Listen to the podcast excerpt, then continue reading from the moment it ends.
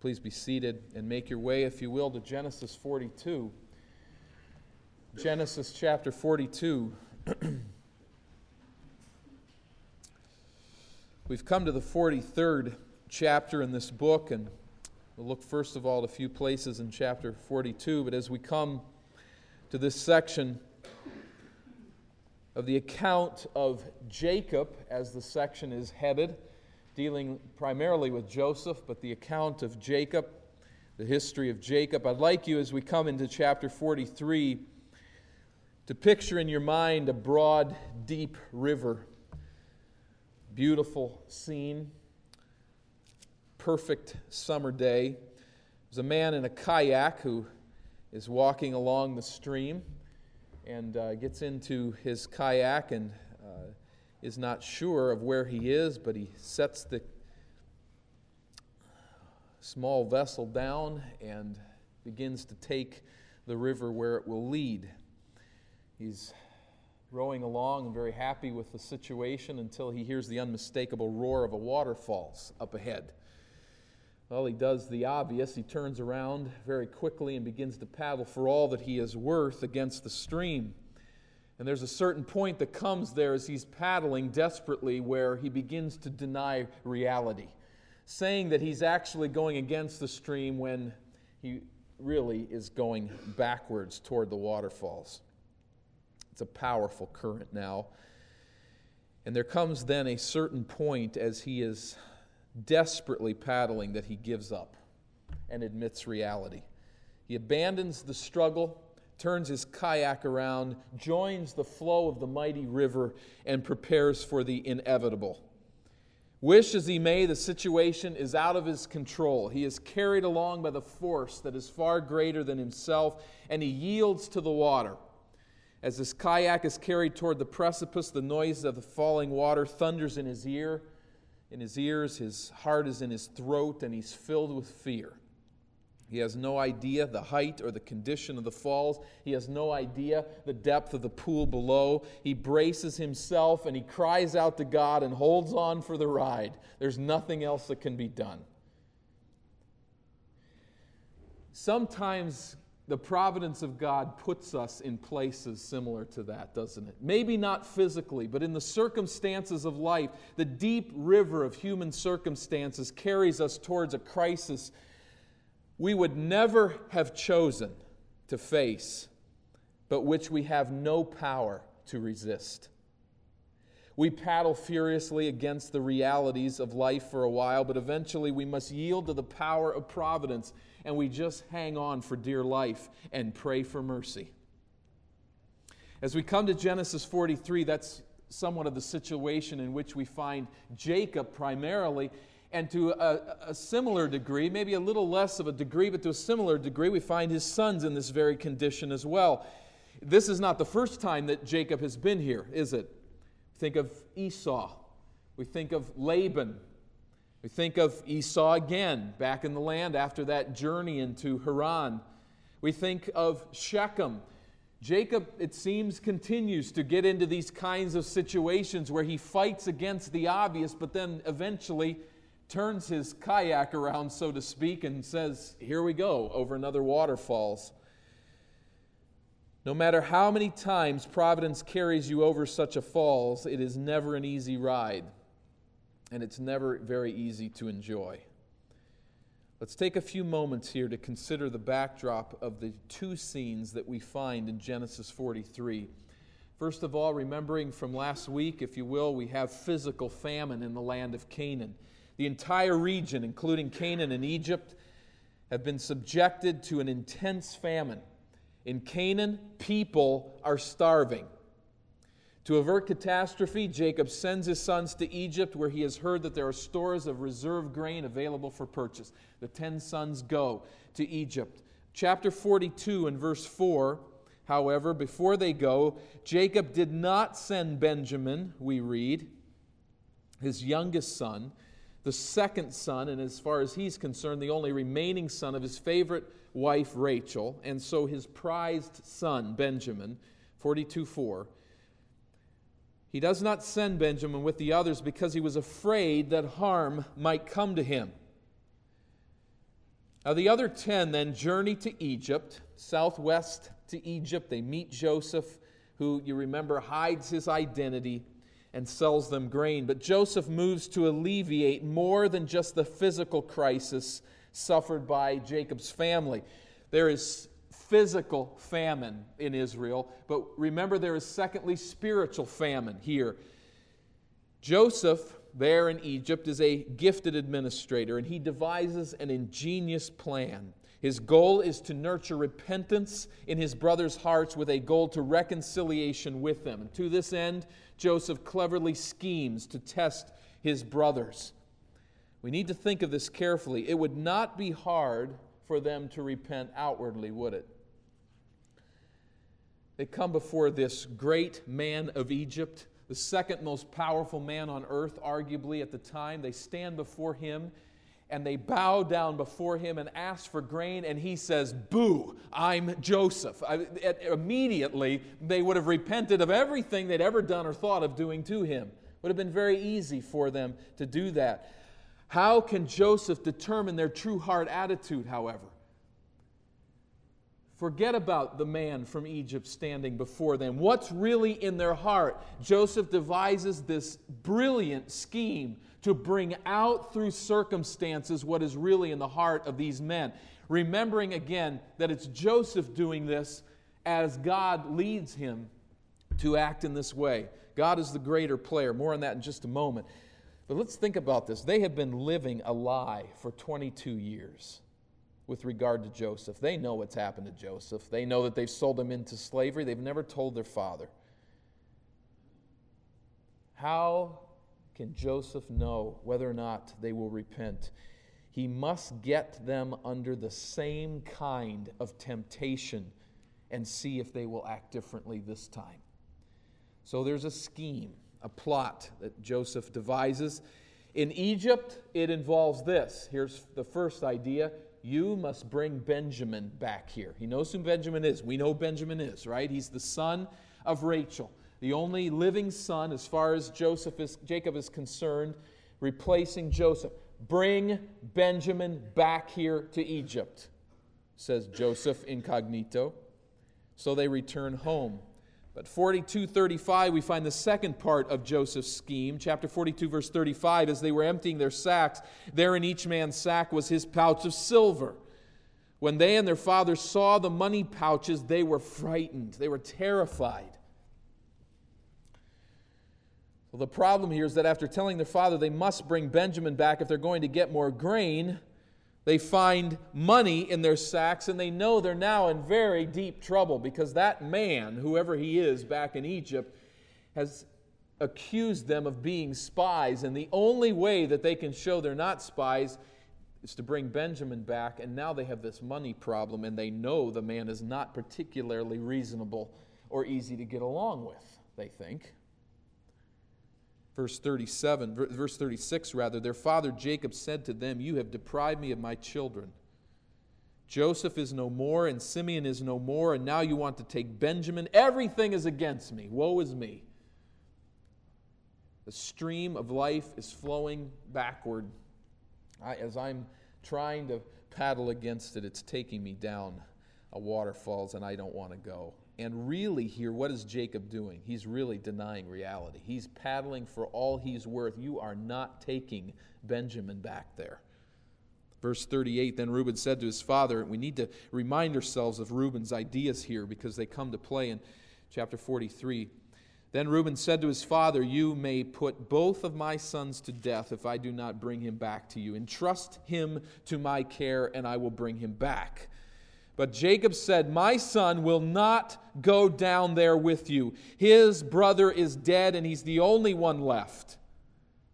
Oh, it's still there, isn't it? It's still there, the favoritism, the disregard for his other brothers, the unfairness of it all, for, for his other sons, the unfairness of it all. I've lost Joseph. If I lose him, I will have no one left, he says to his sons. If harm comes to him on the journey you are taking, you will bring my gray head down to the grave in sorrow. Well, get the picture again here. Jacob is paddling for all he's worth against the stream. He's going backwards, but he's saying, I'm still alive. I'm still pushing. He's not going down there with you. Denying reality, he's desperately fighting against the strong current of providence. Now remember, there's no dreams telling him that Joseph is in Egypt. There's no visions to tell him what to do, just these circumstances. Circumstances leading him where he does not want to go.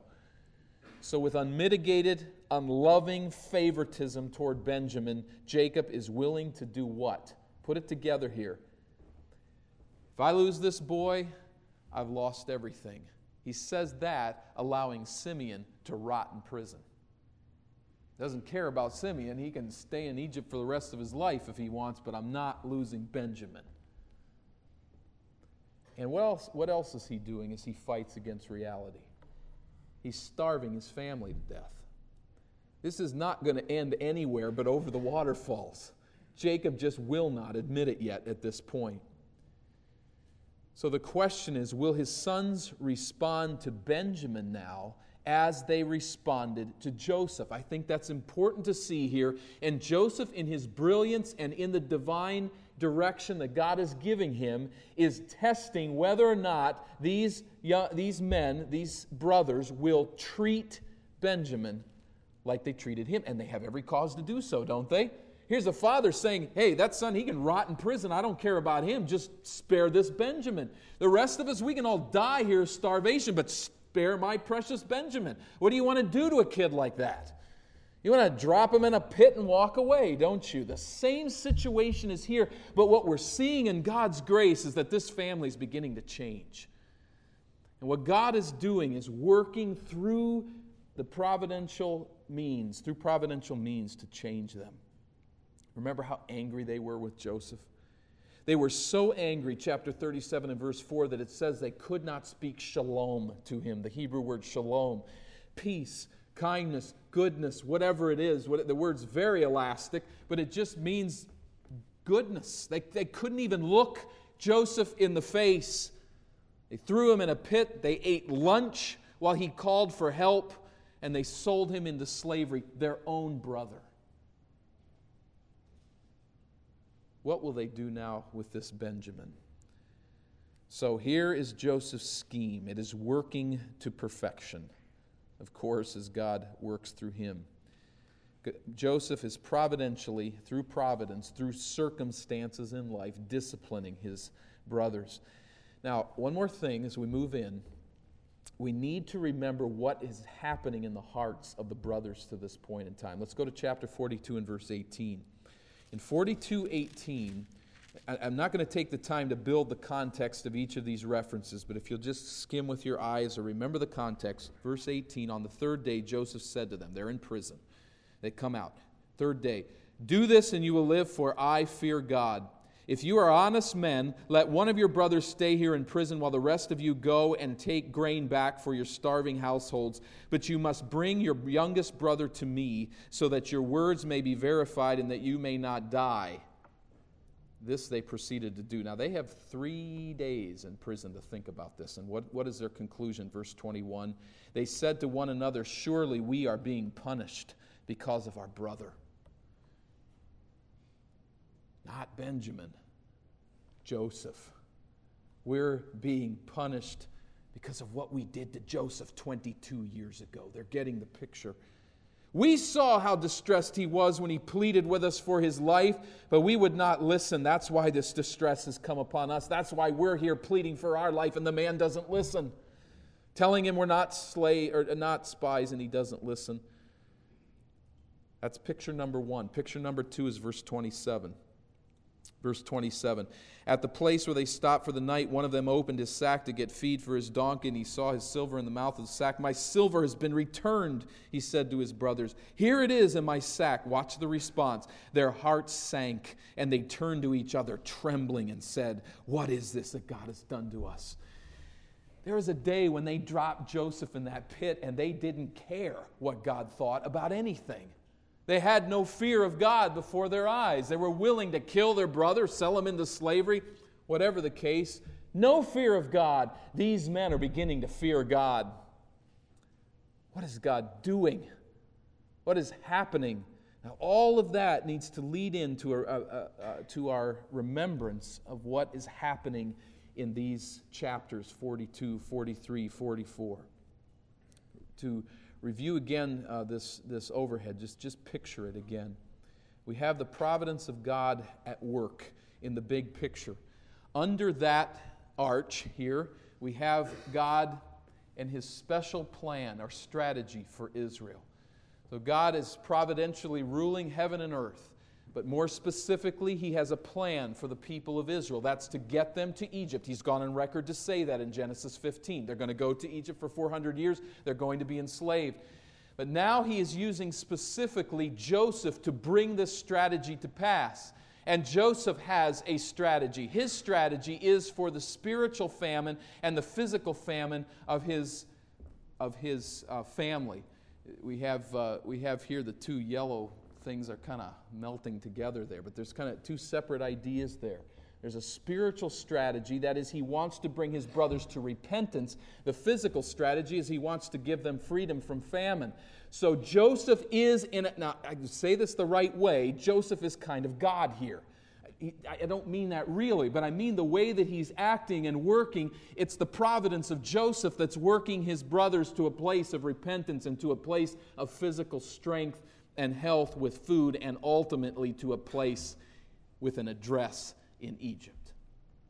That's what God is doing. So, keeping that all in mind, the strong current of providence then is leading Jacob to direct his sons back to Egypt where their transformation will be carried forward. Thank you. Let's go then to verse 1 of chapter 43. I know I built a big porch here, but we, we kind of need to do that because we need, really, what we need to do is take three hours, do 42, 43, and 44 all at one setting. But I, I realize I'd be talking to a echoing off the wall by the time we got to the end of that time, so we have to break it up into three weeks. But with all of that in mind, to remind ourselves of what is taking place here, we find the first scene in chapter 43, one of suffering from famine in Canaan. We'll have two scenes. The first, suffering from famine in Canaan. The second will be a surprise feast in Egypt. Chapter 43 and verse 1. Now the famine was still severe in the land. So when they had eaten all the grain they had brought from Egypt, their father said to them, Go back and buy us a little more food. But Judah said to him, You see it here? Dad, you're rowing against the current. This isn't going to work. The man warned us solemnly, You will not see my face unless your brother is with you. Verse 4 If you will send our brother along with us, we will go down and buy food for you. But if you will not send him, we will not go down, because the man said to us, You will not see my face again unless your brother is with you. Has Jacob forgotten the stipulations that his son shared with him? He just it's been so long, they've eaten all this food, and now Jacob has all of a sudden forgotten. I don't think so. I'll tell you why. Number one, the terms were crystal clear. This is exactly what his sons told him. And did Jacob just brush it off and say, Listen, guys, I'm busy. I don't have time to think about this? No, what did he say? Everything's against me. He throws up his hands in despair. The message was crystal clear. There's a second reason. I think we can pretty much prove it from the text. What is that? Simeon isn't there. And every day that Jacob considers, where, oh yeah, Simeon, that's right. He's down there in Egypt. I mean, he knows that they aren't going down there. He's rowing against the inevitable. The terms were clear. Simeon is conspicuously absent. Jacob knows what's, what, what's up. He just doesn't want to face the facts. But Judah steps forward taking leadership in the family, and he says, Dad, we've got to talk. You're right. We need to get back to Egypt and we need to get grain, but remember, we can't. You remember what the man said, and you know what, Dad? He wasn't messing around. He warned us with great intensity, the Hebrew text would indicate, that unless Benjamin accompanies us to Egypt, we can purchase nothing. Dad, he's got to go. You've got to let him go. I suspect that two decades earlier, Judah may well have plotted to just seize Benjamin and haul him off to Egypt on his own initiative. What we're seeing here is a respectful interchange between father and son. Judah is obviously standing for the brothers, asking permission to take Benjamin. Well, Jacob is issued a heavy dose of reality. And how does he respond? Like people turning a kayak around to go down a, a, river. He's not real happy about it. He bristles and he lashes out at his son unjustly, I think, in verse 6. Why did you bring this trouble on me by telling the man you had another brother? Well, there's grasping at straws. It's a cheap shot. He's just denying reality. He wants to keep his cake, eat his cake, keep his cake and eat it too. He wants to buy grain and to keep Benjamin with him. Jacob foolishly resists the strong current of providence here. His sons then answer this unfounded charge, beginning in verse 7. They replied, The man questioned us closely about ourselves and our family. Is your father still living? He asked us. Do you have another brother? We simply answered his questions. How are we to know? He would say, Bring your brother down here. Jacob's second guessing is unfounded. We might illustrate it a little bit these days of all the second guessing about September 11th, right? It's like you should known this was coming. Well, it's easy to second guess, Dad. Uh, come on, how, did, how could we ever have known that this man was going to say, Bring Benjamin down here? We had no idea. How can you possibly blame us for this? We weren't negligent, we were not loose lipped, we just were honest to the man. Now, here again, Judah steps forward and he wins the day. Verse 8 Then Judah said to Israel, his father, Send the boy along with me, and we will go at once, so that we and you and our children may live and not die. I myself will guarantee his safety. You can hold me personally responsible for him. If I do not bring him back to you and set him before you, I will bear the blame before you all my life. As it is, if we had not delayed, we could have gone and returned twice. We're not sure if that's just hyperbole, it's just a, a figure of speech there, if it's really been that long. But you see his, his reasoning with his father. Verse 8, there's kind of a, an interesting note here. It's just uh, probably doesn't isn't important, but just to share with you, it's an interesting idea that he says our children there, that our children may live and not die. The Hebrew word is those who take little steps. I suppose the closest I can think of in our vernacular might be ankle biters or something like that, though that's not always a real positive phrase. But, but it, those who take little steps, those who shuffle, little kids. What's he saying to his dad? Think of your grandkids, the little children. You're starving to death because of your infatuation with Benjamin. You've got to let him go. To keep Benjamin, you'll starve Benjamin, and you'll starve the rest of us. But Judah not only appeals to Jacob's sense of natural compassion for his clan, he also is willing to assume full responsibility. And he really outshines Reuben here, doesn't he? Reuben says, If I don't come back, you can kill my two sons. Oh, that's a real great idea.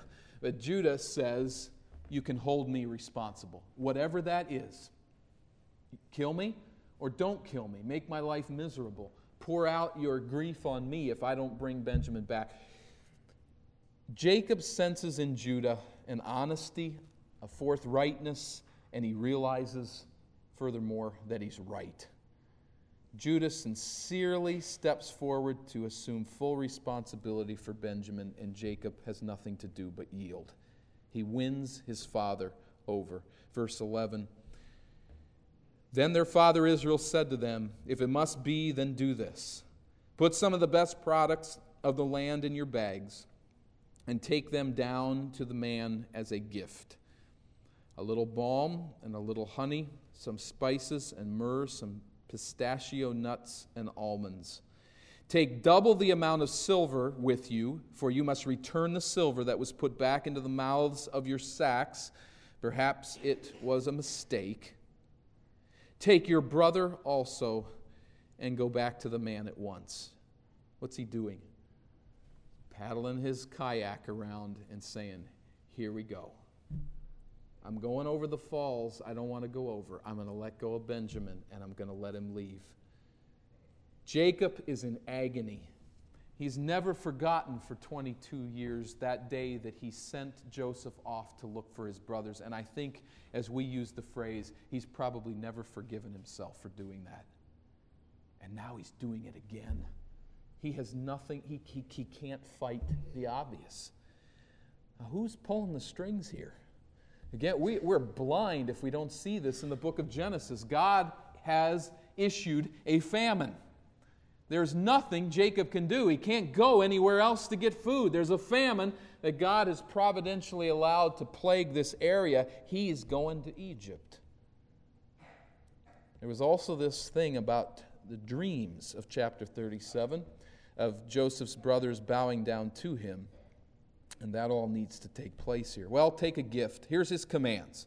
All right, you're going to go. What does, he, what does he say to do? Number one, take a gift.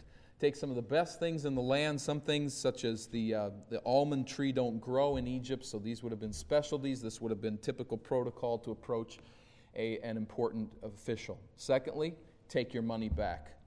Now, remember that last week? It, it, seemed that possibly Jacob wasn't quite sure if that money was honest money or not. It was really found money or if it was taken money. But he says, All right, take it back. Maybe it was some type of an accident and you didn't find a way to steal it. Take the money back. That's his second command. And what's his third command? Oh, this is the hardest of all, isn't it? All right, here's Benjamin. Take him and go. What Jacob says next is highly significant to the unfolding of this narrative. Look at verse 14. And may God Almighty grant you mercy before the man, so that he will let your other brother and Benjamin come back with you. As for me, if I am bereaved, I am bereaved. Again, a word indicating the loss of children. Now, what's so important about this, the, the, word bereaved, that is, what's so important about this statement is the phrase God Almighty or the Hebrew El Shaddai. Name, it is a name of God associated with blessing and promise keeping and promise making of covenantal loyalty to the people of God. I will trust in El Shaddai.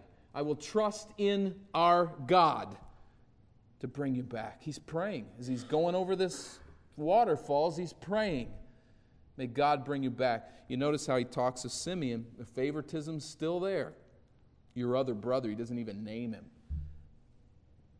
Sure didn't think a whole lot of Simeon, it doesn't appear. But if I'm bereaved, I'm bereaved. I've lost Joseph. If I lose Benjamin, I lose him. I realize there's nothing else that I can do, but I can do this. I will appeal to God Almighty. By invoking the blessing of God, Jacob is at least acknowledging that it is not Judah or the man back in Egypt, whoever he is, who will protect Benjamin. It's God who will protect him. Now, think again as we think of that, that chart and the big picture of God's providence. What is he doing here as he works and strategizes for Israel? Remember the, the dreams of chapter 37. They're still unfulfilled. Ten brothers have bowed down before Jacob, but not 11. There's one more to go. And without the severity of this famine, how is that going to happen? Jacob was ready to resist this whole thing, tooth and nail, to give everything that he could to resist this taking place. But he can't because of the famine. Nothing that he can do. He's caught up in a cloud of negativity. He's trapped between the reality of the famine and the prospect of his life being once again shaken by tragedy. He throws up his hands and says, Take your brother, but may God bring you back. So Jacob sends his son southwest to Egypt with this mission deliver the gift, return money proving your integrity and honesty, and that you're not spies, recover Simeon, and get more food. Now, don't lose sight of all of this as we think on the, on the area of restoration. So, the first scene here is suffering from famine in Canaan. We move then to verse 15, and we look at a section which we might call surprise by feasting in Egypt. Verse 15 So the men took the gifts and doubled the amount of silver, and Benjamin also. There's their three things. They hurried down to Egypt and presented themselves to Joseph. When Joseph saw Benjamin with them, he said to the steward of his house, Take these men to my house, slaughter an animal, and prepare dinner. They are to eat with me at noon. The man did as Joseph told him, and took the men to Joseph's house. So here, here's the scene. Seeing Benjamin is a really good sign, and Joseph knows that. They've come back. They've come back. They have to have come back with the money, or I'll lean on them about that. But they probably come back with the money. They've come back with Benjamin. This is good. This is, this is indicating God is doing something in their hearts that we're moving toward reconciliation. He says, slaughter an animal. It's a, it's a rare thing in this time to uh, consume or to take. It was time consuming to prepare an animal, and it was something done only on very special occasions. The problem is, while Joseph knows that what he's doing, the brothers, of course, do not, and they're in something of a panic, verse 18, to get someone to hear them. Verse 18 Now the men were frightened when they were taken to his house. They thought, We were brought here because of the silver that was put back into our sacks the first time. He wants to attack us and overpower us and seize us as slaves and take our donkeys. I don't know if that's funny or not, but it hits me as funny. I mean, it's, it's like some kids coming to this multi million dollar mansion and saying, the, the guy wants to take our bikes. You know, uh, he's got everything he needs. He doesn't need their donkeys, but what they're really fearful of is their necks. I don't know how to picture this, but maybe it's obvious to us. But you, you know, if you, if you fly overseas, you come through the customs, and the customs officer says to you, Here, here's a cup of coffee. My boss would like to talk to you over in his office. I mean, are you walking over to that office all excited about this coffee? You're saying, what is this leading to? That's where they're at here. Oh, yeah, great. We get to eat with this guy, but what's he going to do to us? He's going to jump on us. He's going to take us and put us into slavery. You see what they're facing? This is guilt talking, folks. This is nothing more than guilt talking. These men have been living a lie for 22 years under conviction. One commentator says, For the guilty, even hospitality can seem ominous. For the guilty, even hospitality can seem ominous. Or as Shakespeare put it, King Henry VI, suspicion always haunts the guilty mind. Isn't there a great irony here? 22 years ago, these men ate a meal, then sold their brother into slavery. They now fear that at this meal they will be attacked and enslaved. Joseph is very carefully and with God's tremendous aid is bringing things back upon their heads to face the very situation that they had uh, perpetrated upon Joseph. They're still jittery from their last visit. They know this man is not somebody to mess around with. They're right about one thing there, and that is that the Egyptian has sinister intent. We'll find that in chapter 44. It's under, it's, a, it's under guise, of course, but he does have sinister intent for bringing them back here. But more on that later, Lord willing. Verse 19 at this point. So they went up to Joseph's steward and spoke to him at the entrance to the house. You see them just like running up to the guy, grabbing him and saying, You got to listen to us here before we get into the, into the house itself. They're apparently in some type of a courtyard. Please, sir, they said, we came down here the first time to buy food, but at the place where we stopped for the night, we opened our sacks, and each of us found his silver, the exact weight in the mouth of his sack. So we have brought it back with us. Did you hear us there? We have also brought additional silver with us to buy food. We don't know who put our silver in our sacks. This is a happy scene. This is a happy scene for Joseph, though he may not be watching it this has not been the pattern of their lives over the years. They have been known to be very deceitful men. And here they want to come clean. In chapter 42, we saw two separate events 42 in verse 27 and verse 35, where this money was discovered. And I have to say, honestly, I don't know if my answer last week was right. I don't, I, it's hard to know. Did they all discover the money in their sacks, chapter 42, at the same time while they were traveling? Chapter 42 seems to say definitely not. Chapter 43 seems to say that they did. It doesn't make a lot of difference, but at any rate, either they're compressing the story or they are just, uh, the, the story itself, as the author put it together, as Moses put it together in chapter 42, was not seeking to be chronologically accurate, but was being thematically accurate. If that caught anybody's attention, you have a clue what I'm talking about here. But at any rate, they just tell him, We all found money in our sacks. They're scared. Notice the grace that flows from verse 23. To the confessing, there is grace. Verse 23 It is all right he said, Don't be afraid. I, I hear him like biting his tongue, almost chuckling here, and saying, Don't be afraid. Your God, the God of your father, has given you treasure in your sacks. I received your silver. And he brought Simeon out to them. It's all right. Well, that's a. Those kind of translations kind of jump out at us, don't they? And they should. It's, it, it's the Hebrew word shalom. Not it's all right, but shalom, peace to you everything's fine. He reassures them all is well, and this marks a major turning point in the tension between Joseph and his brothers. It'll turn back in chapter 44, but here the hostility begins to evaporate. Now, a couple of notes on this steward. First of all, I would say this the steward is probably in on Joseph's plot. You notice that he makes no investigation if somebody said to you, you know, we, you sold us an awful lot of stuff and we have all the money we brought with us here, is it possible that you overlooked something? Wouldn't you go check your records? Wouldn't you ask around? Wouldn't you say, tell me more about the situation? He just says right up front, peace, gentlemen, no problem. I've got your money. How does he know he's got their money? He reassures them that all is well. I think because he knows that all is well. It would have been very interesting for them to have asked him how he is so sure that they're right, but that doesn't cross their minds. We, of course, have already been told in 42:25 that this was all Joseph's doing. That's very clear in chapter 42, and it's probable here that his steward is very much part of the scheme. Matter of fact, he might have himself physically put the money in their sack, so he knows what's going on.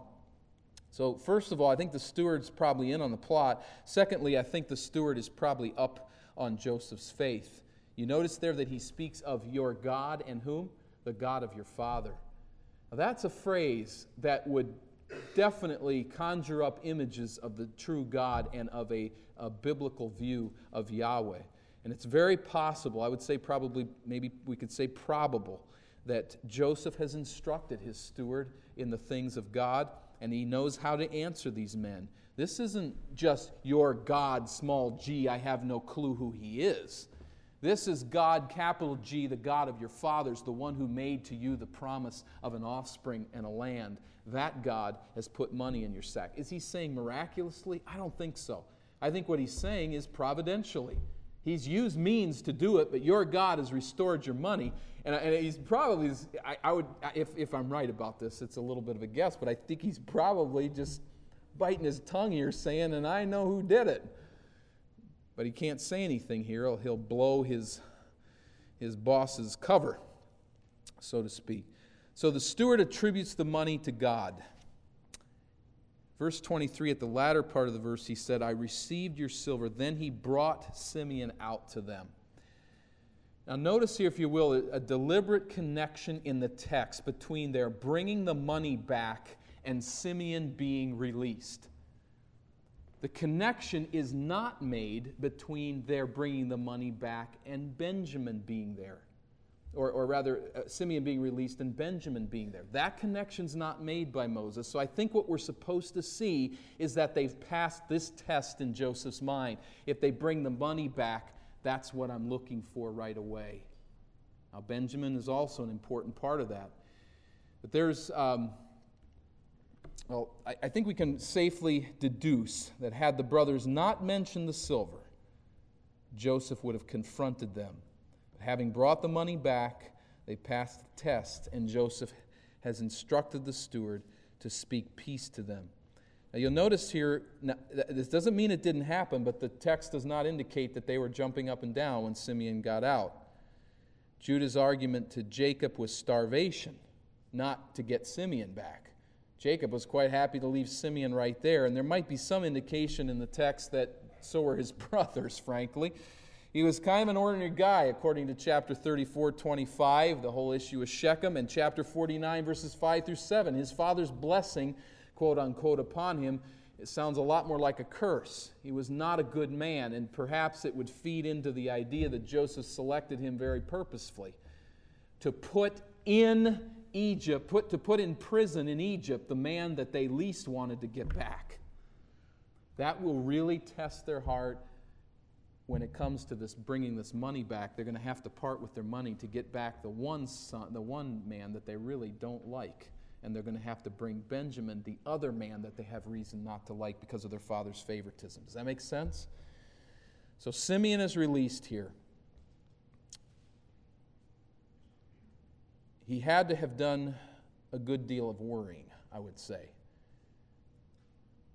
I'd, whether hyperbole or not, Judah said, We could have returned two times by now. And let me tell you, Simeon was figuring that out too in his cell. That where in the world are these guys? They could have been back here before now. Why haven't they come back to get me? I'm sure he did a little bit of um, thought there and uh, considering his previous life and all that he had done to deserve what he's getting here. He's sweating a little bit. I'm sure. But he is released to them finally in verse 23. The steward then, verse 24, took the men into Joseph's house, gave them water to wash their feet, and provided fodder for their donkeys. Just common acts of hospitality. And now it's the brothers' turn for an act of turn for an act of hospitality. Verse 25, they prepared their gifts for Joseph's arrival at noon because they had heard that they were to eat there. When Joseph came home, they presented to him the gifts they had brought into the house, and they bowed down before him to the ground. Here we have fulfillment of the dream, at least in regard to the brothers. Eleven bowing down just as Joseph had dreamed. He asked them how they were. There again is an English uh, concept that is really just the Hebrew word shalom. He asked them how they were. And then they said, and then he said, How is your aged father? Again, the Hebrew word shalom. What is the peace of your father you told me about? Is he still living? They replied, Your servant, our father, is still alive and well.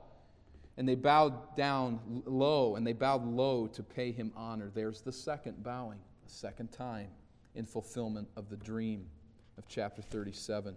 Verse 29, as they looked about and saw his, as he looked about and saw his brother Benjamin, his own mother's son, he asked, Is this your youngest brother, the one you told me about? I think he probably knows, but he asks to keep cover. And he said, and here it seems that you get as close as you ever get to Joseph blowing it. He says, God, be gracious to you, my son. God be gracious to you, my son. My son. They aren't all that far removed in, in uh, years uh, as brothers, but this was an appropriate term for Joseph's position in Egypt. And Benjamin is always considered the little boy here in all of this uh, context. But he seems to almost blow his cover, doesn't he? You can hear his voice soften and his eyes moisten as he says this God be gracious to you, my son. Man, it's just hard to even think about it. This is his real brother, his only real brother. Mother and father shared. First time in 22 years, and how the emotions must have welled up there as he considered all those lost years. And yet, what God was graciously doing. God be gracious to you, my son, he says as he looks in his brother's eyes. Verse 30 deeply moved at the sight of his brother. Joseph hurried out and looked for a place to weep. He went into his private room and he wept there. Joseph's heart leaps when he sees this young man. And a lump of joy lodges in his throat and begins to spill out his eyes in tears of happiness and relief. As Bush writes, tears shed on proper occasions throw a grace over the manliest character. There is a time to weep, and this is that time for Joseph. Verse 31 After he had washed his face, he came out and controlled himself and said, Serve the food. He's got his composure again. He's got to go through with this plan. He can't blow it here. He's got one more very important test, and he's got to make it through to really discern their heart. Verse 31 controls himself. Verse 32 they served him by himself the brothers by themselves, and the Egyptians who ate with him by themselves, because Egyptians could not eat with Hebrews, for that is detestable to Egyptians. If you write in your Bible, and I laud you for it, if you do, you need to make a mark there. That phrase is very, very important to what is happening. The Egyptians see the Hebrews as detestable. First of all, let's consider here quickly these, uh, uh, the irony here. The last time these men had eaten in Joseph's presence, he was under their thumb and under the ground. Now he is on the top of the world. They ate while contemplating his murder and eventually selling him into slavery. He now eats at, as their benefactor and reconciling agent. This is grace. Joseph is working to see a point of forgiveness and reconciliation and he's allowing those juices to flow, so to speak. Now, why are they at three separate tables? Probably we're to understand that Joseph was at his own table because of his, his status, his, his, um, uh, in, in, in the culture there in Egypt. But we also see this note that because Hebrews are detestable to Egyptians. Does that mean the Hebrews were disgusting eaters? They were just slobs, and everybody got just turned off when you sat with a Hebrew eating? I don't think that's it at all. The word detestable could be translated abomination. It's connected to the ancient concept that eating was an expression of sacred fellowship. The issue was probably one of ethnic and cultural superiority. These people have an inferior job. They're shepherds. That comes into play later. These people have an inferior worship. It's detestable to us. We have the nexus between this life and the afterlife. Pharaoh is that one. This is some side meaningless religion out up there in Canaan. It's just got it's gotten started. We've probably heard about this Abraham guy. We don't know a thing about it. It's just some new late breaking idea and it's absolutely meaningless and fruitless. These people are detestable to us. One thing we're not going to do is eat with them. The most sacred event in mundane life was to eat with someone in that setting, in that culture. Uh, was Wayne here? He'll remember that from India. I got so tired of eating when everybody showed up, I thought I'd burst. it just, you got to throw food out. They had people come to the house they didn't like, and they throw food out in front of them. Just, just, just got to eat. That's, that's something of the culture here. You, you eat, but when you eat, you're saying, I'm with you. The Egyptians are not going to ever say that to the Hebrews, that we're with you. They will never eat with them because that would be an abomination. Now, why is that so important? Why do I say star that in your Bible or underline that in your Bible? Do you remember chapter 34? What was the big problem that Israel faced there? In 34, the whole issue was Shechem. Remember there that the problem was that the Canaanites were masters at intermarriage and amalgamation. The Canaanites were integra- an integrationist type of culture. The Egyptians are a segregationist culture. In this land, where their way of life was held in contempt, God will be able to preserve the holiness and the uniqueness of his people until this embryonic group can become a great nation. That may never have happened, at least hypothetically, would not have happened had they remained in Canaan with the Canaanites. But here in Egypt, it was clear from day one Hebrews over there, Egyptians over here.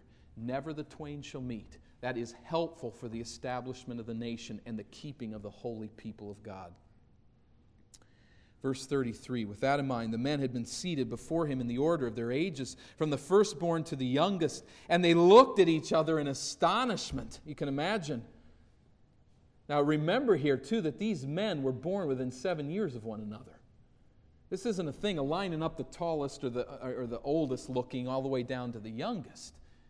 These men were all about the same age, and here they are seated in order. Now, there, somebody help me out here. I, I would have never even known this, even thought about this, but one scientist has calculated that 11 men put in 11 different seating arrangements that there are 39,917,000 possibilities. I can honestly say I didn't check his math because I don't even know how to start. but, but this is a scientist that's put this out, and he says that it's a very simple equation. Anybody know how to do it? Some of you know probably what, what he's talking about. Now, I don't think they pulled out their calculator out of their tunic, you know, and started figuring this out, but one thing that's quite clear to all of them is this is no fluke. And they are, to use our word, a little freaked about the whole thing. And we have to link this back to chapter 42 and verse 21. We, they have a similar experience there when they say, Surely we're being punished because of our brother. That's why this distress has come upon us. Or verse 28 of chapter 42. Their hearts sank as they turned to each other, trembling, and said, What is this that God has done to us? Now, in a, in, a, in a more beautiful setting, they are saying virtually the same thing. What is going on here? They just never get it that it's Joseph. I mean, you'd think that one of them would say, Who are you? What's going on here? But they, it never hits them. They are just, that's just not even a concept in their mind. So Joseph is really having fun here. Verse 34 When portions were served to them from Joseph's table, Benjamin's portion was five times as much as anyone else's. The custom here is that the head table, Joseph's table, the food would be served to him and he would take plates. I don't know how that worked, if he dished them up or if they were plates or what, but he would take food from his table and he would pass them to his guests. So, though we don't eat together, I am saying we are in a degree of fellowship together here. I will hand out your food to you. And he piles a whole bunch on Benjamin's plate. The reason is not, I remember thinking this as a kid, oh, those poor guys, they all went hungry, except for Benjamin. You know, he's over there pigging out and they're all jealous. That's not, that's not the case. This is something that we, that we can see uh, historically in the culture. What it was was symbol. It was a symbolic way of saying, I favor you five times more than all of the others. They all had plenty to eat. This is a feast in an Egyptian king, if I can use that word, an Egyptian kings or, or overseers, prime minister's palace. They're not going hungry. But he makes it very clear to all of them I favor this guy. Now, what is that going to do? You see how it heightens the test. Joseph purposely, in front of all of his brothers, favors Benjamin. He says, May God be gracious to you, son. He passes a blessing on in front. He, he didn't say that to any of us. He's saying that to Benjamin for? This guy just shows up. We've been down here two times, gone through all of this hassle. Benjamin just shows up, and the guy says, Bless you, my son. And then he gives him five times more on his plate. He's heightening the tension of this favoritism that is part of their family experience. And he wants to do everything that he can to get them to abandon Benjamin if it's in their heart to do so. You, want, you, you can almost imagine them saying, What in the world is the deal here?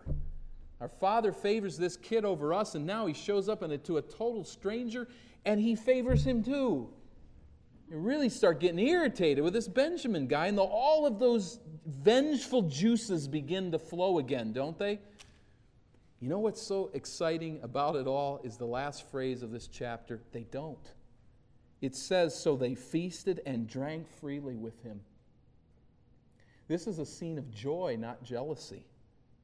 This is a scene of celebration, not vengeance. There's a victory that's been won here. The brothers have passed muster. They have treated their father with deference, honesty, and respect. They have returned their money with integrity. They have rescued their brother Simeon, who maybe none of them really cared to rescue. And now, the ultimate test for them when Benjamin is favored, they eat and drink with joy. You know what? They too have turned the kayak around and are going downstream with the providence of God. This guy's going to favor Benjamin. We've lived with this before. We're not going to do to Benjamin what we did to Joseph. More importantly than any of this, they showed fear of God. There is now, as Joseph continues to scheme in God's behalf, just one final test to pass. If they pass it, Joseph will take the mask from his face and he will lay it aside and he will embrace his brothers and forgive them, weeping with joy in their arms. Will they pass that test? Very quickly. The signs are very good. God is doing a work in the heart of Joseph's brothers. They passed several tests showing their contrition for what they did to Joseph and showing a growing sensitivity to and fear of God. Joseph has one more test now up his sleeve, and through him, obviously, God, or God through him, has one more test for the family. So we start the passage, Jacob saying, We're hungry, let's eat. And Joseph saying, You've come here now to Egypt, let's eat. It all leads to fellowship and restoration. But back in Canaan, where's Jacob? He's anything but happy. He's looking at the waterfalls. Matter of fact, he's going over it. There's a foreboding, scary, hateful attitude in Jacob's mind right now. Joseph is gone. Benjamin is gone. What horrible news would be brought back this time when his sons return? And it's difficult to fault Jacob in one sense. When you're going over the waterfalls of God's providence, it's not always a lot of fun. It's scary. But it's doable. Painful, but you know where so much of the pain comes? It comes in the resistance to it all. I've told this illustration before. I'll tell it the rest of my life, I suppose, but it's been helpful to me. I was uh, working with a um, camp, a summer camp, uh, some years back, and there was we went one day to a water park as uh, part of the program, and at that water park there was a water slide called the Black Hole for good reason. It was a chute that just went straight down into the earth.